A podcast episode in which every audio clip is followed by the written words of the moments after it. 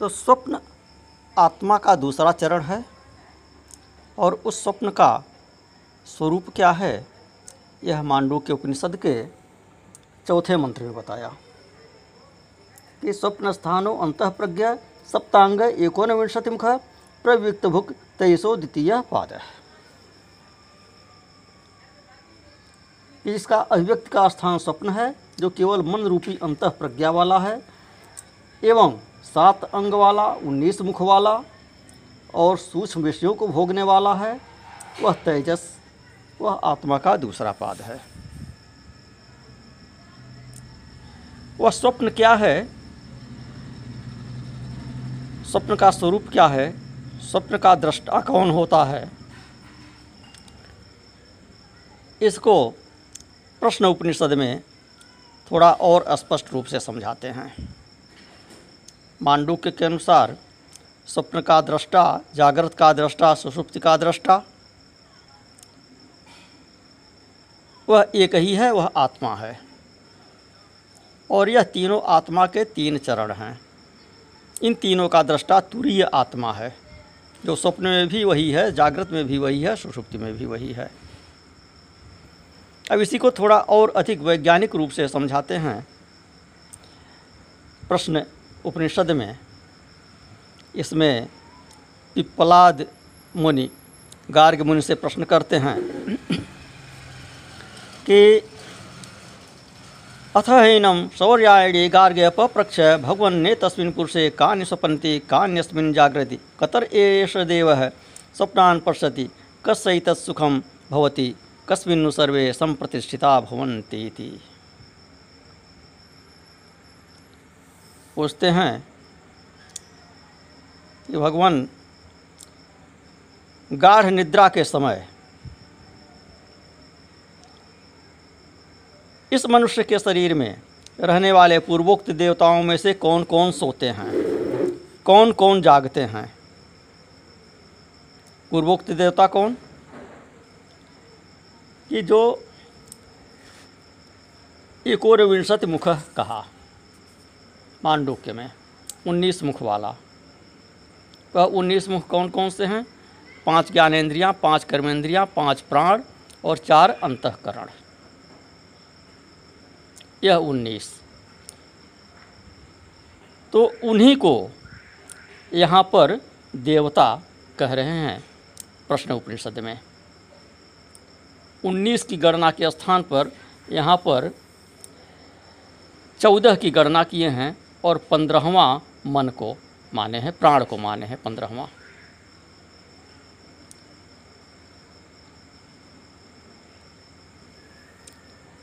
तो पाँच प्राणों को अलग अलग गणना न करके एक मुख्य प्राण को माने हैं। यहाँ पाँच ज्ञानेंद्रियों को, पाँच कर्मेंद्रियों को और चार अंतकरण को और पंद्रहवा प्राण को। तो इन्हीं को पंद्रह को यहाँ पर देवता कहकर संबोधित कर रहे हैं। तो इनमें पूछते हैं कि मनुष्य के शरीर में इन पंद्रह में से कौन कौन सोते हैं कौन कौन जागते हैं? स्वप्न अवस्था में इनमें से कौन देवता स्वप्न की घटनाओं को देखता है? निद्रावस्था में सुख का अनुभव किसको होता है? और पांचवा प्रश्न, कि ये सब के सब देवता सर्वभाव से किसमें स्थित हैं? अर्थात किसके आश्रित हैं? इस प्रकार, इस प्रश्न में गार्ग्य मुनि ने जीवात्मा और परमात्मा का पूरा पूरा तत्व पूछ लिया है, स्वप्न के माध्यम से, निद्रा के माध्यम से। इसका उत्तर देते हैं। आगे, कि कौन देवता सपनों को देखता है? इसका उत्तर देते हुए पिप्पलाद ऋषि कहते हैं कि इस स्वप्न अवस्था में जीवात्मा ही मन और सूक्ष्म इंद्रियों द्वारा अपनी विभूति का अनुभव करता है। जीवात्मा अर्थात सूक्ष्म शरीर। सूक्ष्म शरीर से सूक्ष्म इंद्रियों द्वारा अपनी ही विभूति का अनुभव करता है। इसका पहले जहाँ कहीं भी जो कुछ बार बार देखा, सुना और अनुभव किया हुआ है, उसी को यह स्वप्न में बार बार देखता है, सुनता है, अनुभव करता रहता है। परंतु यह नियम नहीं है कि जागृत अवस्था में इसने जिस प्रकार जिस ढंग से और जिस जगह जो घटना देखी, सुनी अथवा अनुभव किया, उसी प्रकार स्वप्न में भी अनुभव करें। अपितु, स्वप्न में जागृत की किसी घटना का कोई अंश और किसी दूसरी घटना के किसी अन्य अंश के साथ मिलकर एक नए रूप में अनुभव करता है, घटनाएँ बिल्कुल बेतरतीब होती हैं। इसीलिए कहा गया है, उपनिषद में भी, महाभारत में भी, श्रीमद् भागवत में भी, सर्वत्र कहा गया है कि स्वप्न में यह देखे और न देखे हुए को भी देखता है, जो जागृत में देख चुका है, उसे भी देखता है, जो जागृत में नहीं देखा है, उसे भी देखता है। जो जागृत में सुना है, उसे भी सुनता है, जागृत में नहीं सुना है, उसे भी सुनता है। जो अनुभव किया है उसे भी अनुभव करता है, जो अनुभव नहीं किया है, उसे भी अनुभव करता है।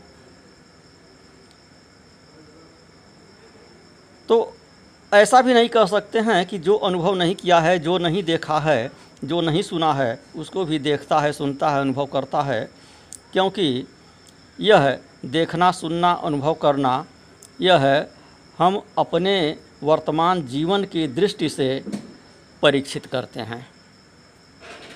वर्तमान जीवन के अनुसार उसको टेस्ट करते हैं।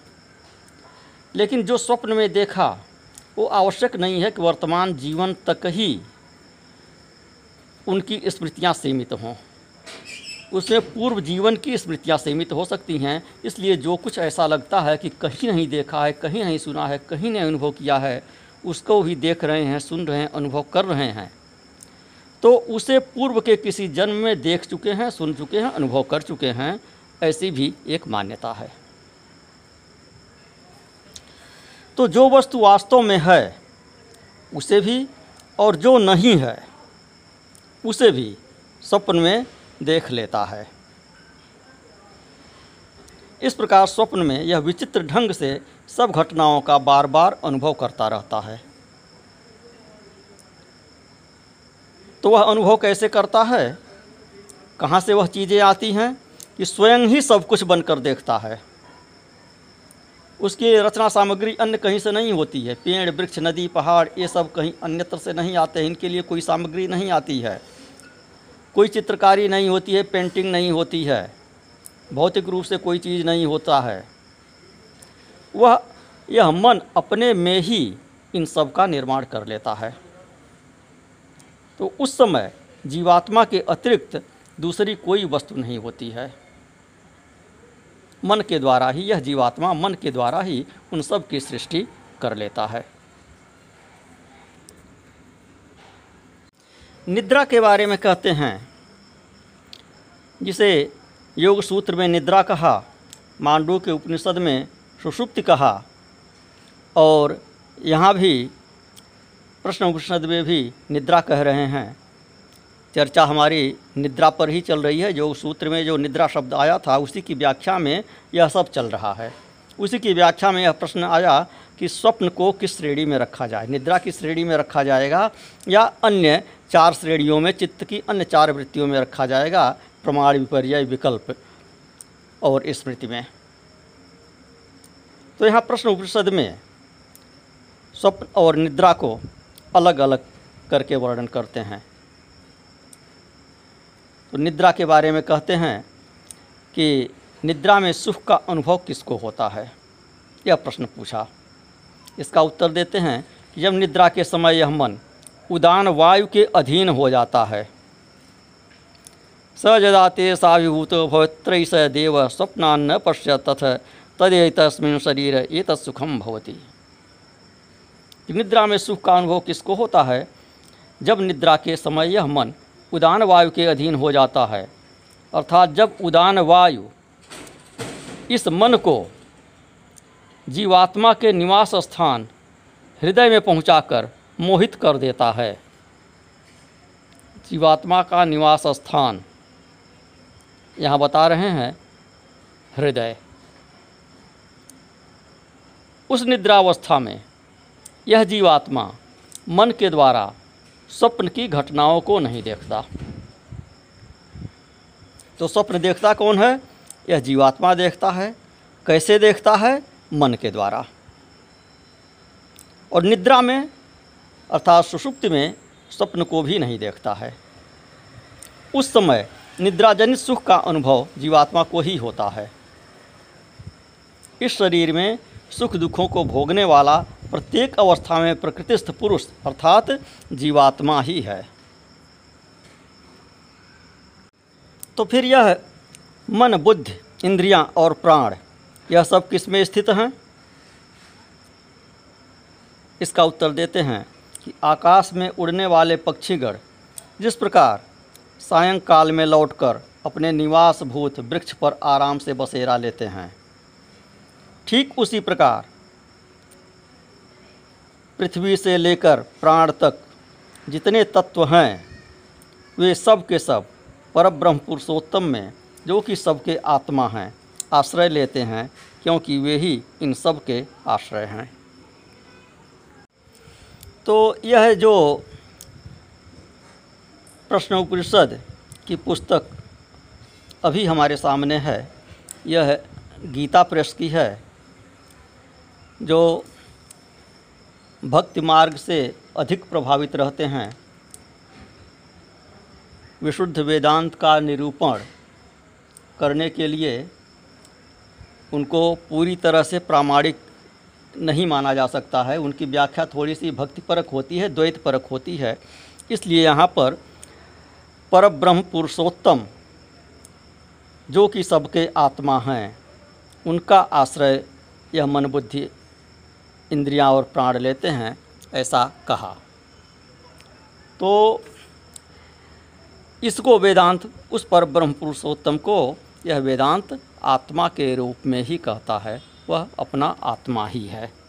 मांडू के उपनिषद के आरंभ में ही कह दिया, दूसरे ही मंत्र में, स्वयं आत्मा चतुष्पात। वह आत्मा चार चरणों वाला है, जागृत में भी, स्वप्न में भी, सुषुप्ति में भी वह रहता है, इन तीनों का अनुभव अनुभव करता है और वह तुरीय आत्मा है।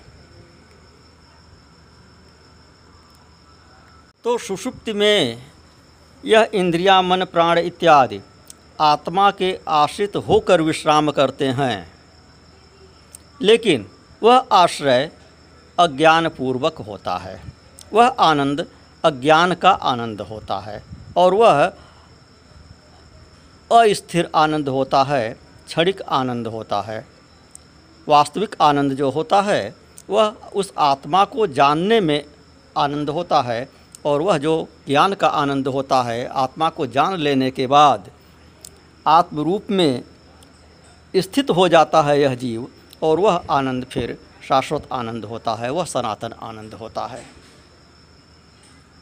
तो सुषुप्त और सुषुप्त के आनंद में और समाधि के आनंद में, मोक्ष के आनंद में यह अंतर है। यह मांडू के उपनिषद में विशेष रूप से वर्णन किया गया है।